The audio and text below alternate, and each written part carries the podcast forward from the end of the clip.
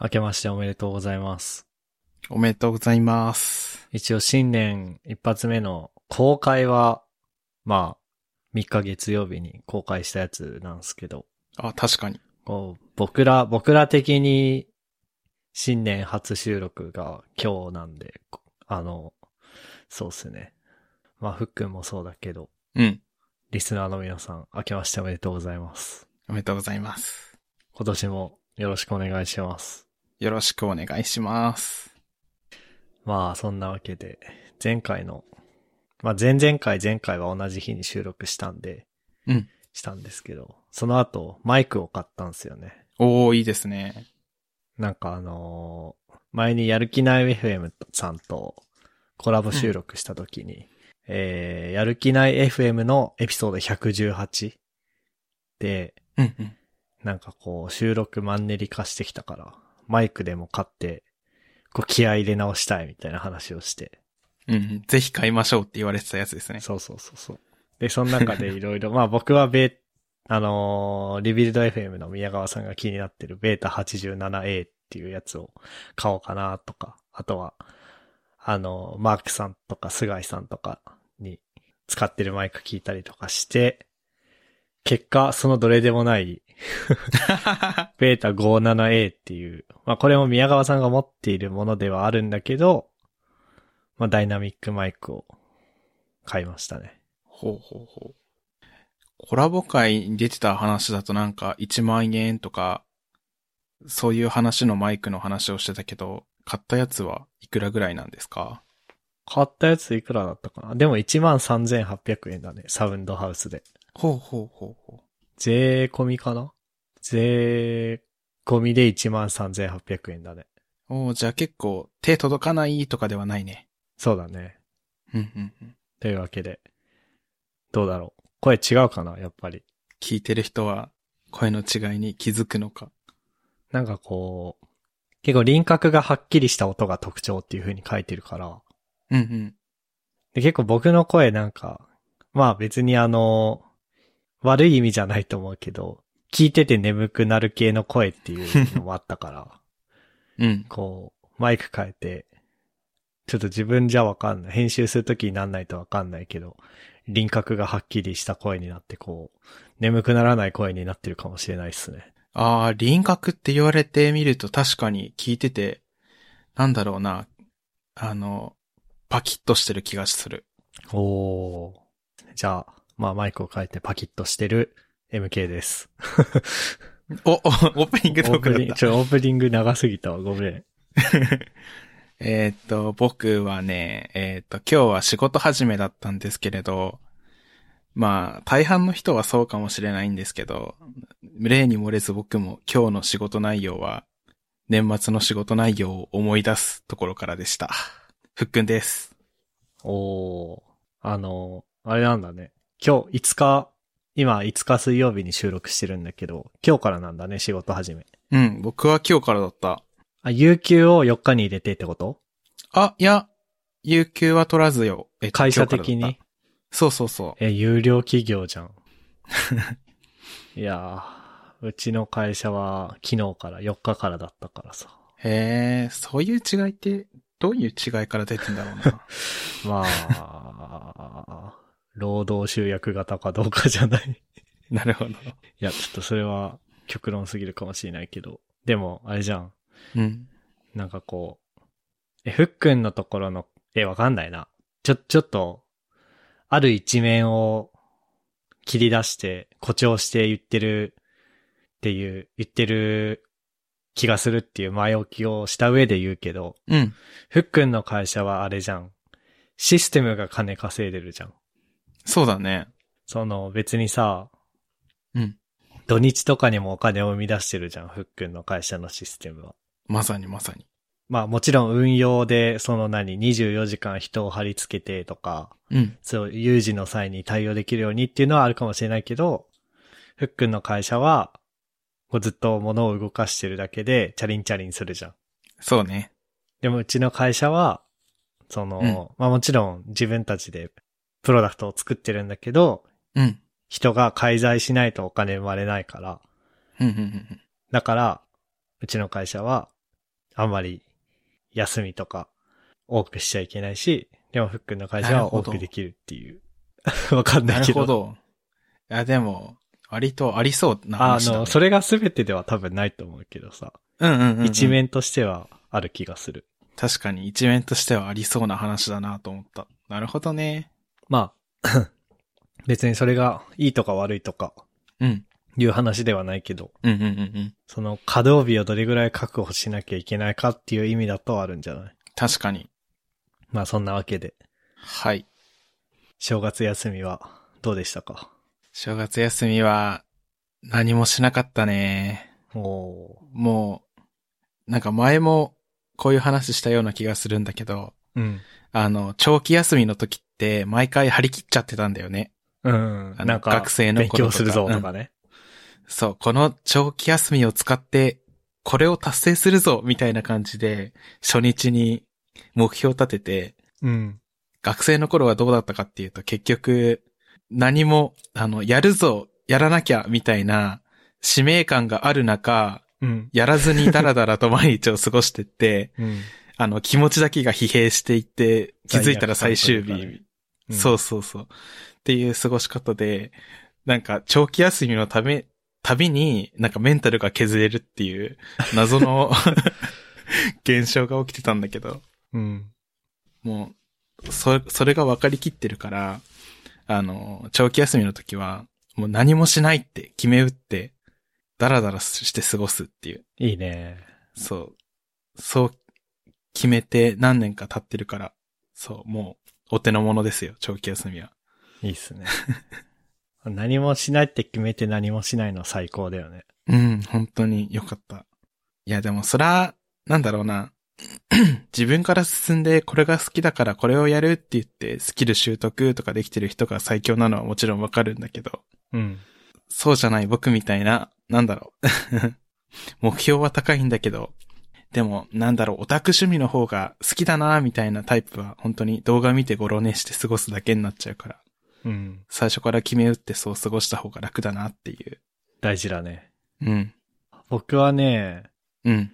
まあ結婚して最初の、なんだ、年末年始だったから、ああ、確かに。まあで、9月に、あの、顔合わせ会で帰ったから、帰ったからっていうのもあるんだけど、まあ夫婦で過ごしてて、うん。うん、まあなかなか充実してたね。えー、じゃあもう、うん。二人で、テレビで特番とか見てゆったり過ごすみたいな。そうそうそうそう。 おーそう。まあ、テレビもそうだし、なんか、なんだろうな。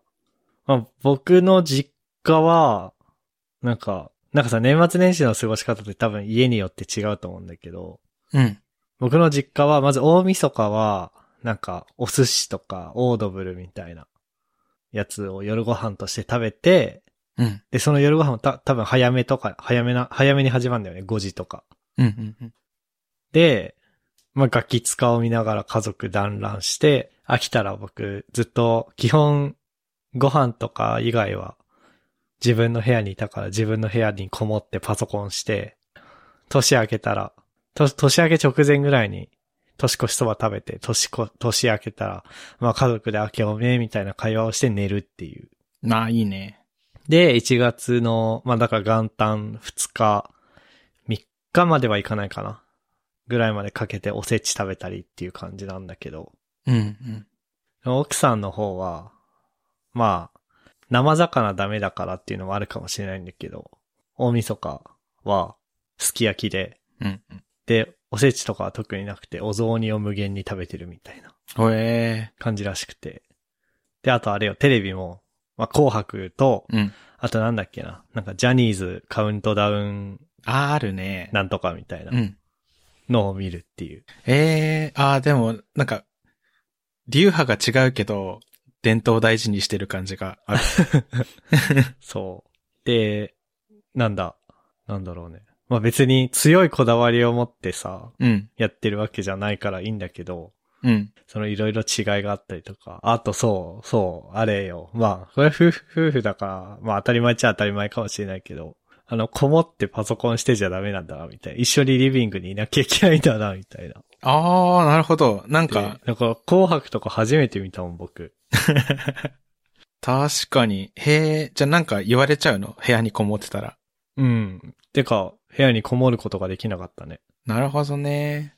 まあでも、そりゃそうだよね。奥さん放置して一人で大晦日に部屋こもってたら、まあちょっとそれは文句言われるわなっていう気はするけど、考えてみれば。うんうんうん。でも、あ、なんか、あ、だからやっぱ結婚ってだから、それぞれの家庭と家庭がマージされることなんだな、みたいな。ああ、まさにそう だね。すごいな。なんか、そういう意味で、カルチャーショックというか。うん。で、めっちゃ、なんだろう。まあ、なんかさ、いるじゃん。キングプリンスとか、スノーマンとか、シックストーンズとか、そのジャニーズのああ、はいいろはい、んはい。なのが出てきて、うん。あれするじゃん、カウントダウン。うん。年明け。うん。 でそれ見て、キャーキャー言ってて、僕なんか全然知らねえみたいな。あ、じゃあ、紅白とジャニーズカウントダウンを行ったり来たりって感じだったの。うんとね、なんかちょっと詳しいこと忘れたんだけど、確か紅白が終わった後に、あ、そうなんだ。そのカウントダウンなんちゃらが、ジャニーズカウントダウンライブだっけな。うんうんうん。それが来たな、はず。だから被ってはいなかったと思う。いや、僕もそこら辺、時間的な、なんか漠然とした知識しかないから被ってるもんだと思ってた。ね。うん。まあ、っていうか、うん。あれだよね。その、ガキツカの笑ってはいけないシリーズも今年ないんだもんね。あ、らしいね。なんか、松本人志が、その、監修というか、うん。してるんだけど、去年そのコロナで、自分のやりたい笑いをできなかったから、まあ今年はやりませんみたいなうんうんうん。感じだったらしいけど。でも、ないと悲しいよね、結構。なんかしばらく見てはいなかったんだけど、うん。そのツイッターとかに流れてくるじゃん。動画とか切り抜きとか。そうだね。何があったか、漠然とはわかるよね。そうそうそうそうそう。あれを見て、まあ笑うみたいな。今年もビンタされてんな ーってそうだね。紅白とかさ、ジャニーズが出てるライブとかの曲って、わか、わかった結構。いや、全然わかんない。なんか やっぱり。うん。全然わかんないね。あ、でもね、あー、うん、いや、わかんなかった。うんうんうん。でも結構懐かしい系の曲へえ、もあったよ。そうなんだ。うん。あれ違うかないや、多分懐かしい系の曲もあった気がするな。あったと思う。だって、ああ、そっか、なんかあれ見ればわかりそう。なんか、出てるアーティストと曲の一覧みたいな画像はあった気がする。なマツケンサンバとかあったもん。ああ、ツイートで見た気がする。あったんだ。あと、残酷な天使のテーゼとかあったし。へえ。ああ、なんか見たな。あの、エヴァンゲリオンの動画が流れて、大泉さんが、みたいな。そうそうそうそうそうそうそう。ツイートで見たわ。でもね、あとはね、なんか全然知らなかったな。あー、リア、カトゥーン、カ、カトゥーンんカトゥーンだね。カトゥーンカトゥーンだ僕と昔カ思トう。ゥーンのことずっとカートゥーンって言ってて さ。めっちゃバカにされてたんだよね。それアニメやんけみたいな。海外のアニカートゥーンネットワーメ。クじゃねえかよ って。カトゥーンのね、リアルフェイスとか流れてたよ。ええー、曲名聞いてもピンとこないや。え、ギリギリでいつも生きていたいからだよ。あ、わかったわ。でも、あれ のラップする人が捕まっちゃったじゃん。え、そうなのうん。田中っていう人。あれ捕まったんだっけあ、ごめん。捕まったは嘘かも。どうだったっけあ、捕まった、捕まった。しかもあ、ら まあ。大麻だ。大麻でつた、つか、捕まって、で、はいはいはあ、不起訴になったんだけど、い。うん。まあ、カートゥーン、カトゥーンはやめたのかなそれを。あれ、それを機に。はいはいはい。で、そのラップやる人がいないから、うん。リアルフェイスラップがあるんだけど、うんうん。ラップが省かれてるやつだったりとか。あら。なんかまあ面白かった。あと、やっぱり鬼滅の刃の曲はかかってたね。へえ。いやーもう、わからないってなっちゃうんだな。悲しいな。え、でも逆に分かったことあったなんかさ、うん。僕らが小中学生の頃とかはさ、うん。そのミュージックステーションとか、うん。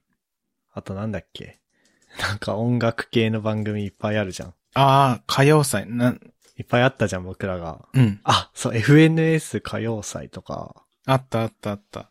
あとなんか、なんかあったよね。昔。土曜、土曜日にやってるやつあったな、なんか。ねなんかあったよね。うん。なんだっけうーん。なんかあったんだよ。 なんかあった全ね然。わかんないけど。で、クラスの人とかはさ、そういうのを見てさ、こう、うん。これが流行ってるとかっていう話をしてたじゃん。ミュージックジャパンとか。あそういうのをさ、ー。うん。見なかっ、見てた僕はね、小学テレビ見校、てた中学校の頃ね、テレビっ子だったから、ずあ、ーっそうなとん、だ。うん、テレビついてたね。なんかそういうのにね、入れなかったから、僕は。あだから、僕今更、僕の半年ぐらい前のブームはプリテンダーだったのね。ー。うんうん。そのレベルだから。だから、あれじゃん、あの、田舎の道の駅とか行くとさ、うん。未だにあの、ちょ、ちょ、ちょっと遅れて流行りがさ、トイレとかでかかってんじゃん。あー、そうだね。今今、めっちゃグレンゲかかってるじゃん、田舎の道の駅って。かかってる。そういうレベルだったんだよね。うんうん。だから、その真逆の、こう、流行りをキャッチアップしてる人と一緒に住んでて楽しいよ。ああ、確かに。自分と反対の、正反対の人と何かするってなんか楽しそうだね。刺激がすごそう。そうか。僕、小学生の頃は、M ステとかだったら、あの、それこそ AKB とか、平成ジャンプとか嵐とかがもう、真っ只中なん、なんだろう。もう、一番流行ってた時期だったから、うん、平成ジャンプ流行ってたね。そう、ドラマの主題歌でドラマも主演してて、その曲歌ってるみたいなうん。感じで、もう、なんか、中学校の話題の中心だった気がする、そういう話題が。なんか、それで、なんか一般教養レベルでその話題な感じだったから、例に漏れず僕も見てて、みたいな。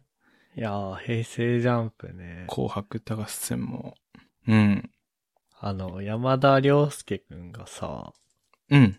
なんか中学生の役でさ、うん。なんか理不尽な教師をバカすか論破してくみたいなドラマなかったっけ あった気がする。えまさにその、あれドラマじゃないかな主演してたのって。そうそうそうそう。なんてやつだっけなえなんてーやっつだとっけね、。なんかめっちゃ頭いい中学生として、こえっとね、主題歌だけ覚えてんだよな。えっと、真夜中のシャドーボーイっていう主題歌だった気がして て。これ、ここからドラマ名を探してみたら多分、スクラップティーチャーう、あ、そうだ、スクラップティーチャーだ、そうだ、そうだ、そうだ。出てきた。懐かしい。懐かしい。なんかそういうのあって。これ2008年だって、13、14年前です よ。やばい。やばいなで、そんぐらいで、止まってるからさ。うんうんうんしかも別に僕見てなかったしな、テレビ。うん。あ、そうなんだ。リビングとかでかかってんのをたまたま見てたみたいな。うんうんうん。で、な、なんでこの話になったんだっけあ、そうそうそうそう。で、今まで全然触れてこなかったものにうん。触れるっていう体験ができてて、できて楽しかったし、あとはまあ、あとはあれだね、ずっとあの、なんだろう、マイクラしてたね、奥さんと一緒に。おー。えー、自分のパソコンサーバーにしてみたいな。うんと、なんかレルムってやつ契約したわ。あー、なんだっけそれ、なんか。月、月900円でマイクラのサーバー、クラウド上に立ち上げられる、そのマイクラ公式のやつ。うーん、じゃあ何も難しいことを何もせずに、ワールドにふ二人で入れたりとかみたいな。そうそうそいいね。う。で、なんか、午前中爆睡してるから、奥さんが。うん。午前中に、このポッドキャストの配信のコードを書いて、午後マイクラして、で、夜遅くまでマイクラして、寝るっていう感じだ った。えーいいですね。結。構充実してた。えーそれでも、マイクラで思い出した、なんか、ゲーミング PC 持ってたんだけどさ、うん。なんか、Windows 新しいやつにアップデートしてくださいっていうのを、何の気なしに入って押して、ちょっと待ってたらさ、パソコンつかなくなったんだけど、なんか僕の周りの人たちみんなゲーミングパソコン壊れてるんだけど、なんでなの わかんない。Windows 悪さしてんのかなえ、それあれでしょ ?Windows 11にするみたいなやつでしょそうそう。でなんか、え、普通にあれじゃないのその、あー、Mac じゃできないから、まあ、なんか、自分の親のパソコンとか借りてさ、うん。 USB メモリで Windows のインストールディスク作れるじゃん。そうだね。それで直せばいいんじゃないのそうだね。ちょっとやってみる。いやー。 昔はそういうところ意識高かったんだけどななんかさ、みんなアップデートするの待ってさ。ああ、その何、初期ロット引かないみたいなね。そうそうそうそう。もう何も考えずにポチポチしちゃって、適当にマイクラやるかと思ったら、あ、ゲーミング PC つ今つかないんだったってなったの。なんか、悲しい。うん。あれでも、そうか。そのさ、うん。学生の時はさ、自分のパソコンが全てだったじゃん、やっぱ。うん。でも、ふっくんもトシーも、ああ、で今日トシーいないんだけど、あ、そふうっいえば。くうんんもトシーも、あれじゃん、会社のパソコン与えられてほぼそれじゃん、触んの。うん。僕も一応、会社のパソコンあるけど、まあ僕自分のパソコンで仕事してるから、ちゃんと申請を出してね。うん。でも多分ふっくんとかトシーの会社はそういうのができないから、できないっす。で、そっちにいるのが多くて自分のパソコンのこと考えなくなるじゃん。っそうね。ていうことなんじゃないそうかも。全然意識が向かなかったな。あ、でも、なんか不幸中の幸いだったのはさ、うん。あの昔だったらハードディスクの中身消えたの結構大問題だったんだけどさ、あで、今はなん、大体オンラインとかクラウドに保存してるから、全然ダメージなかったのが良かった。あ。ああ、わかるわかる。ねなんか、さ、そう、ちょうどね、あのーうん。僕が前使ってた MacBook Pro 2016年モデルを、うん。まあ、奥さんにあげたんだけど、うん。結構、1、2年ぐらい前にね。で、もうバッテリーが下手ってきたから、ちょうど今日のお昼休みに、あの、バッテリー交換の修理に出したんだけど、うん。その、SSD の中身を初期化されるから、あ、じゃあバックアップしなっつってバックアップしてもらったんだけど、あ、こんだけなのってなった。うん。うん。うん。うん。そう、だからもう写真も、音楽も、あとなんだまあ、文章とかも、全部今クラウドにあるから、ねじゃあ実際にバックアップするのって何よっつったら、まあ学生時代のなんか課題のなんかのファイルとか、え。うん。そういう系だけだよねっていう。うん。ねえ本当になんか、それは思ったこういうことでうん。時代の進化感じたわ。実感した。で僕らもまあ大事なものは、うん。だいたい GitHub か Dropbox かうん。 iCloud か、まあ人によっては OneDrive とかか、うん。あと Google ドライブとかにあるから、そ逆にはパソコンよりスマホ変わる方がめんどくさいよね。う。あー、確かに。スマホはなんかさ、うん。になんか二段階認証のうん。なんとかになってたりとかするじゃん。する。あれめんどいんだよなまあなんか正月休みの話からめっちゃいろいろ脱線脱線したけど。まあそんなわけで正月休みは充実してましたよ、僕も。うん。いやー、いいね。平和でした。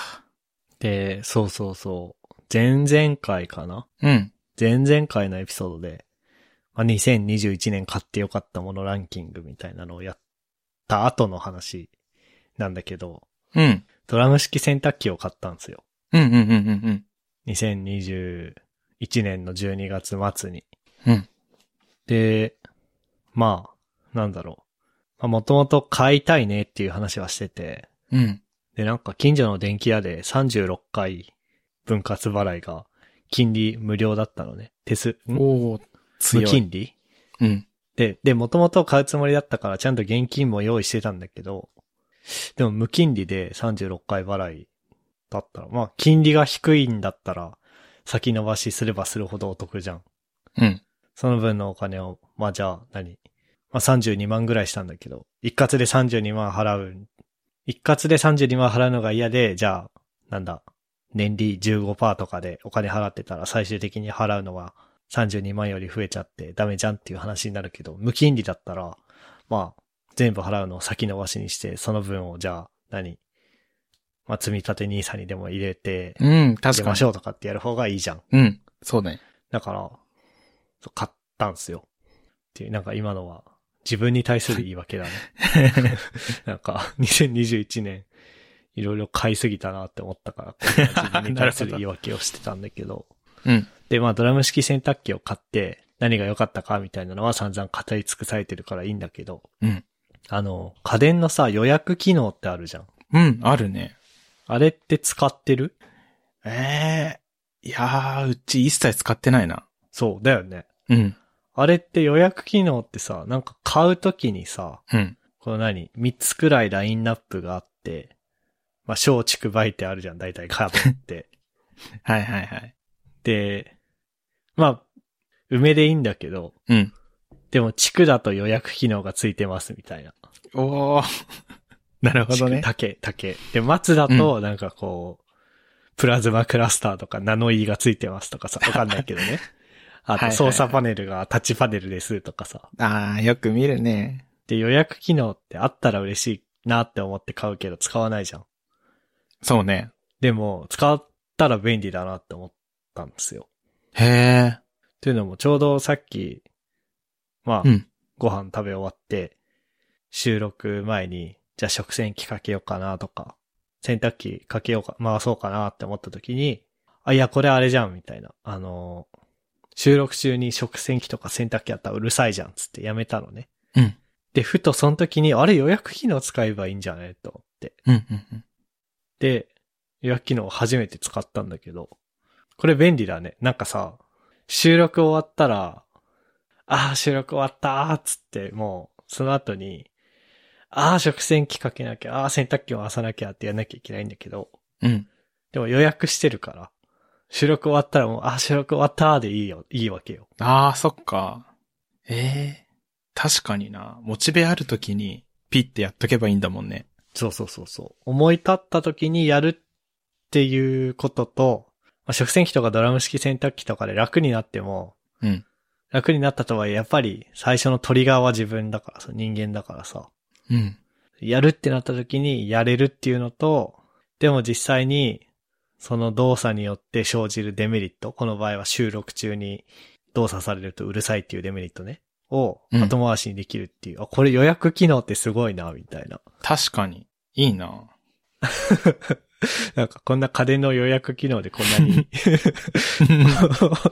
あのー、何正月明け早々語るとは思ってなかったんだけど、うんそう考えると予約機能ってすごいなと思って。 ええ確かに、洗濯機に関して言えば、めっちゃいいなって思ってて、うん。今聞いてて。あの、夜中回すとうるさいからやめとこうみたいな考える人結構いると思うんだけど、そういう時にいいなと思った。なんか日中回すように設定しておけばいいじゃんって。え、いいな、それ。あと、まあ、その何出社する人とかだったらさ、うん。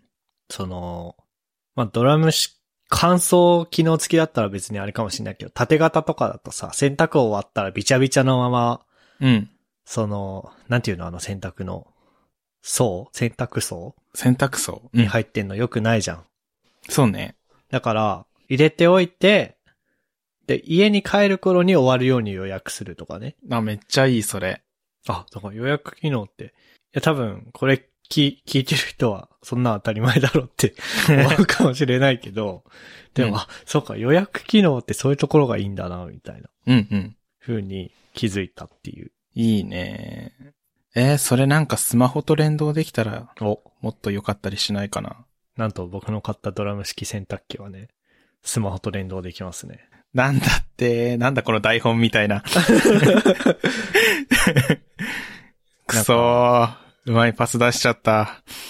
パナソニックのドラム式洗濯機の多分2021年の10月とか11月に発売されたモデルなんだけど、えー最新じゃん。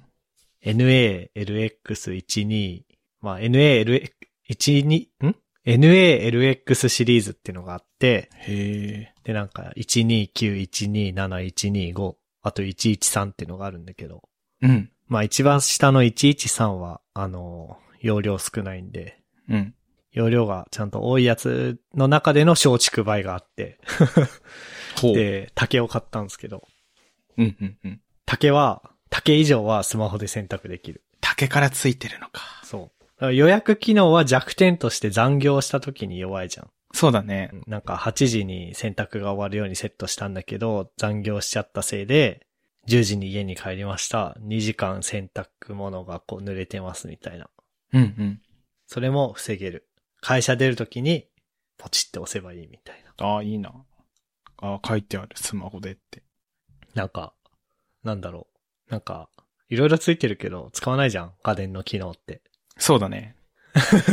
で全然も、使こうわない改めて見ると、あやっぱり便利だからついてんだなって思うよね。いやー、すごいな。そういうの活用していきたいな。説明書すぐ、どっかやっちゃうからな。あ、本当うん。僕家電の説明書読むの好きだったけどな。わあ、すごい。真逆だわ。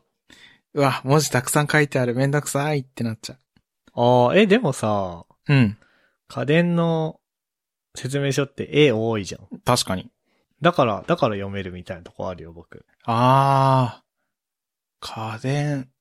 あー、そう考えてみればなんでだろう。プラモデルの説明書とか、本棚組み立てる時のとかの説明書は好きなんだけど。あの辺はだってさ、もはや文字全然ないじゃん。そう え、絵だけみたいな。なんかそれぐらい文字書けっていうところも徹底的にうん。なんか、なんだろう。びっくりマークみたいな風にしたりするじゃん。そうだね。 確かに。レゴの、レゴの組み立て説明書とかいいよね。あーね。絵のみ。ブロックと矢印だけ。なんだろうな。なんかね、期待する動作が自分の中にあって、うんあ、の、そ、それ通りに最初から動いてくるものだと思って接してしまうんだよね。電化製品うん。のポチポチするやつって。で、理想通りに動くものって説明書いらないじゃんと思ってて。ああ、確かにね。そうだね。そうそうそうそう。で、そういうものが好きなんだけど、そういうものが好きっていうか、なんかそう動いてくれる電化製品好きで、うん。なんかそうじゃない電化製品嫌いになっちゃうから、すイコール説明書を読まなきゃいけない行為が嫌いみたいになっちゃってるかもしれない。ああ、なるほどね。そう。そう考えてみれば期待通りに動いてくれるってすごいな。すごいよね。でも、期待通りに動、まあ、なんか洗濯機とか、うん。あとはなんだ、電子レンジとか冷蔵庫とかはさ、うん。期待通りに動かないことほぼほぼなくない確かに。でも、それ以外のちょっとしたものだと、あれってなるときあるよね。ある。なんかデジタル時計買った時に、アラームの設定の仕方、結構、 いろいろ違ったりするから。あわかるあれなんかインターフェースが洗練されてない感じあるよね。る。洗濯機はさ、なんかさ、よほど変なことしない限りさ、電源ボタンを押してスタートって押しときゃいいじゃん。そうだね。で、電子レンジもまあさ、ワット数選んでさ、 うん。時間あれして、スタート押すだけでいいじゃん。まあその何うん。なんか、牛乳温めモードとかはあるんだけどさ。うん。うん。で、まあ冷蔵庫なんてもはや設定も何もないしさ。確かに。でも確かにデジタル時計とかさ、なんだろうな。うん。少ない、ボタン少ないくせに多くのことやろうとしてるやつは、こうダメだよね。 ね、あれの説明書、意味わからんってなっちゃうもんな。ああ、わかるわかる。なんか、あ、それで言うと、ちょっと自分で持ち上げといて、こううんまた叩き落とすよう な言い方になるけど、予約機能はダメだね。そうなんだ。あのね、あの、家のお風呂あるじゃん。あのー湯沸かし器っていうか、その、あそのさ、キッチンとかにパネルがあってさ、あ。うん。お湯の温度設定したりとか、ポチって押すと、こう、お風呂が入って、終わったら音楽鳴るようなやつね。うん。うちにあれついてんだけど、あれの予約はね、未だによくわかんない。もうこの家住んでちょうど1年ぐらいか、 になるけどね、よくわかんないの。なんか、あのー何まあ、追い焚きか全自動かを選ぶじゃん。うん。で、まあ、全自動でいいのよ、基本は。うん。なんか、お湯入ってる時に全自動したら実質追い焚きになるかうん。はいはいはい。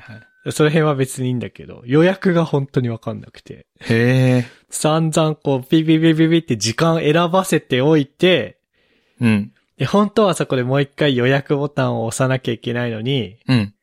でも結構他の家電洗濯機とかってさ、予約ボタンを押して時間を選んだ上でスタートって押すと予約が確定されるじゃん。だか確かにそういうイメージある。ら俺それ期待して、うん。予約ボタンを押して時間選んで、うん。スタートって押したら、もうその場でお湯張り 始まってさ、えー、みたいな。だから予約をもう一回押さなきゃいけないよね。へえ。でもそれ違うやろと。 いやなんか、そう、やっぱり少ないボタンで往復のことをやろうとするとこうなるんだな、みたいな。うんうんうん。いや、むずいよななんか予約の UI はまだ洗練されてないね。うんうん。何の話だそれで言うとっていう話がもう一つあったんだけど、どうしようかな。あ、どうぞどうぞ。あ炊飯、我が家の炊飯器に納得いってなくて、おー。あの、なんか、は早炊きとか、蒸らすとか、なんかいろんなモード炊飯器のモードがあって、で、そういうのって、選んで決定するみたいな。例えば、早炊きモードにカーソル合わせて、うん。決定するみたいな操作をするものだろうと、最初は期待してたんだけど、うん。ボタン、炊飯ボタンしかなくて、で、うんこれどうやって選ぶんだと思って。うん。そしたら、炊飯ボタンを押すごとに、モードが切り替わってくんだよね。はいはいはいはいはいはいはい。そっちかーと 思って。あー。わかる。そう。ちょっと、最初は戸惑いまくった。うんなんかさ、炊飯ボタンもそうだけど、うん。まああと、洗濯機とかだとスタートボタンかな。うんで、一番メインのボタンじゃん。うん。その家電にとって。うん。それはさ、決定であってほしいよね。いやー、そうカなのーよ。ソルじゃないよね。うん。 そうなのよ。 そこがね、まあ、未だに納得いってないんだよね。それもでもあれじゃない炊飯器もあれじゃん。よほど変なことしない限りはさ、電源つけて炊飯って押すだけじゃん。そうだね。で、そこはもう、多分どのメーカーでも同じじゃん。洗練されきってるじゃん。うん。で、ふっくんは、そう、アディショナルなことをやろうとしてて戸惑ったわけじゃん。だからここはまだ洗練されてないポイントってことだよね、きっとね。そうね。なるほどね。確かに。なるほど なでも結構そうだよね。なんか、いろんな家電。ねえ一般的に、大体こうだろうっていう地位まで上り詰めたデザインもあれば、実験的なデザインもあり。あー。エアコンはまだ俺過渡期だと思う。エアコン。それは予約がどうこうとかだけじゃなくて、メイン機能がまだ全然洗練されてないなって思う。確かに言われてみれば、そうかも。その、なんかどれがどれだか忘れちゃったけど、僕今までの人生で3つエアコンを経験してるのね。3メーカー。うん。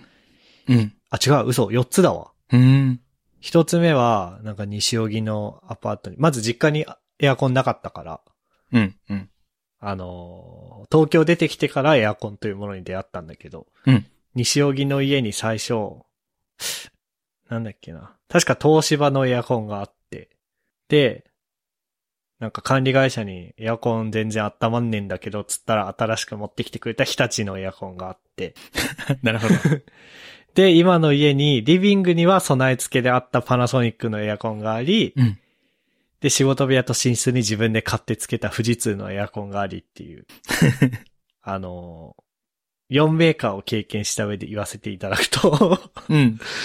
あのね、なんかね、みんなね、状態に対する考え方がね、うん。いろいろ違う、リモコンの。エアコンってさ、状態を持ってるじゃん。持ってるね今。そのさ うん。あの、エアコンクラスのインスタンス ね。インスタンス変数にモードとかさ、はいはあいはい。の、ウィンドディレクションとか、風向きとか、はいはいはい。あとは、温度、テン、添付 とか、それぞれインスタンス変数があって、はいはいはいはい。で、モードをどう捉えるか。うん。電源が切れてるっていうのを、モードとしてちゃんと捉えてるか、はいはいはい。だからリモコン、ん違う、ごめん、逆だわ。電源がつくか。電源がついている、んちょっと待ってね。ちょっと僕もちょっとね、うん。なんか無理してね、プログラミングの話に絡めたせいでね、ちょっと混乱してるんだけど、その、うん。あるメーカーのエアコンは、エアコンのリモコンは、うん。切るボタンと暖房冷房送風しかないの。うん。うん。うん。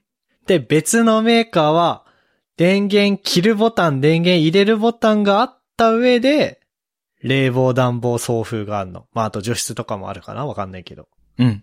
で、違いは電源入れるというボタンの有無ですよ。うん。電源入れるボタンがないメーカーは、まあ、いきなり、切れてるエアコンに対して暖房ってボタンを押して暖房にするわけじゃん。そうね。それはステートレスな のよ。なるほどね。うん。でも、別のメーカーは電源入れるっていうボタンを押すと、多分前回のモードでそのまま起動するのよ。ああ、なるほど。そう。 なるほどね。で、まあいいんだけど、リモコンで使う分には。問題になるのは、ネイチャーリモと連携するときに問題になって、うん。ネイチャーリモは、アプリ上のエアコンのリモコンとしては電源という概念があって、それとは別にモードという概念があるのね。うん。で、わかんないじゃん。そしたらネイチャーリモからどう見えてんのか。そうね。ネイチャーリモのアプリ上では冷房になっていて、電源オンボタンを押すんだけど、今エアコンがつきました。じゃあついたエアコンは、今何でついてるんですかみたいな。確かに、じょ状態不明の、状態不明じゃん。アンディファインドなわけよ。うん。だから、インとかもしれないし、ストリング、チャ、チャーかもしれないし、うんっていう。困るね。困る困る困る。ワンチャンバグんないのかなそう、バグの温床ですよ、これは。確かに、お互いに想定してるステータスが、ステートが違う。と、あと、なんかリモコンも状態を持っていて、ほだから、なんだろうな。うーんとね、リモコンで、じゃあ何リモコンで設定温度を26度に設定しましたと。うん。じゃあエアコンは26度になりますと。うん。で、当然リモコンの液晶画面にも26度と書いていますと。うん。で、じゃあリモコンで1度下げて25度にしましたと。で、エアコンは25度になるし、リモコンの液晶画面には25度と書いていますと。はい。で、ここでネイチャーリモが登場して、ネイチャーリモ上で27度に設定しましたうん。で、エアコンは27度で動きますと。うん。でもリモコンは、まだ自分のこと25度だと思ってます。液晶には25って書いてますと。うわで、そこでリモコンで1度上げます。はい。じゃあリモコンの液晶には26度と書いています。はい。じゃあエアコンは一体何度で動くんでしょうかっていう。えー、そこの設計、もしリモコンがエアコンに対して1度上げろっていう指示をしてるんであれば、うん。エアコンは28度になると思うんだよね。うん。でもリモコンはエアコンに対して26度にしろっていう指示をしてるんであれば、うん。リモコンは1度上げるボタンを押してるんだけど、エアコンは実態として1度下がるわけじゃん。うん。これど、どういうことみたいな。確かに。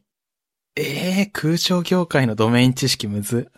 なんか UI の洗練の話からなんかネイチャーリモとリモコンを同時併用した時の話になってる気がするけど、まあなんかそういう感じになってて、うんうんうん。まあ何が言いたいんだろうね。なんかだからよくわかんないっていう。確かに。ああ、でもこういう時の設計としては、26度にしろの命令にしておきたい。ね。うん。そそうだよね。だからステートレスがいいっていうことですよ。うね。一度上げろっていう命令はエアコン側が今の温度っていう状態を持ってることを前提にした命令じゃん。うんでも、26度にしろっていう命令は、まあ、ユーザーへの表示として、うん今何度ですよっていうのは液晶で表示しておくんだけど、リモコンに出す指示としては26度にしろだから。うんうんだからやっぱり状態を持たない方がいいのっていうのはそういうことだよねっていう。 何の話だああ、なんかでも、今、ふっくんのうん。が、ふっくんの言うのに全て詰まってた気がする。設計としては26を送るようにしたいねに全て詰まってる気がす る。確かに、ユーザーとしては、みたいな。そうそうそうんうん。う。 何の話だろう。あ、でも、よくないなんかさ、新卒の人とかにさ、うん。状態を持たない方がいいんだよっていう話をするときにさ、ああ、めちゃくちゃいい例だね。じゃあエアコンがサーバーだとしたときに、リモコンはクライアントよ。うん。で、なんだろう。その、状態をステートレスの逆ってなんだステートフルか。ステートフルに作ってたら、サーバーとクライアントで常に今どういう状態なのかを同期する必要が出てきて、うん。二つ目、三つ目のクライアント、つまりリモコンが出てきた時に困るでしょっていう。だからステートレスがいいんだよ、みたいな。サーバー側では極力状態を持たないようにしようね、みたいな。めっちゃいい例じゃん。いやー、いいね。なんか、エンジニアだからこそできる話をしてる気がする。うん。今のってでも例えとしていいのかなまあ、なんだろうな。超正確に言うとどうなのかっていうのはわかんないけど、まあ、触りとしてはいいよね。触りの、そう、わかりやすい最初の説明としては、いいと思う。え、エアコンで学ぶ HTTP みたいな。でもさ、いや北海道の子ってほぼエアコン未経験じゃん。そうだね。実家にエアコンないでしょ。ナイス。でも何がいいんだろうね。ああ。そうなると、身近じゃないから、ダメか。辛いな。辛いね。うん。ああ、なんかでも、いいね。もう、なんか、アホみたいな話してたら普通に50分とかになっちゃったわ。確かに無駄に達成感あるなと思ったなら、んこんか、なになん時か間が。謎にさ、今日充実した気がする。ね、話して楽しかった。今日すごい楽しかった。あの、ありがとうございます。ありがとうございます。じゃあ、そんなとこっすかね。はい。はい。これで何 ?2022 年で ?4 年目このポッドキャストも。やば。 2019年の5月ぐらいに始めたから、1、2、3、3年、丸3年、5月で丸3年になって4年目が始まるって感じか。うん。おーすごいね。やば。やばいな。高校生卒業してた り、大学生就職しようとしてたりみたいなことかな。確かに。やばいな。やばいな。まあ、そんなわけで、2022年もよろしくお願いします。お願いいたします。ここまで聞いていただいた皆さんありがとうございました。番組に関する、番組内で話した話題のリストやリンクは、ゆるふわ .com スラッシュ118にあります。番組に関するご意見、ご感想は、ツイッターハッシュタグ、シャープゆるふわでツイートお願いします。面白い、応援したいと思っていただけた場合は、ウェブサイトのペオペイトレオンボタンからサポータープログラムに登録していただけると嬉しいです。それでは MK ふっくんでした。ありがとうございました。ありがとうございました。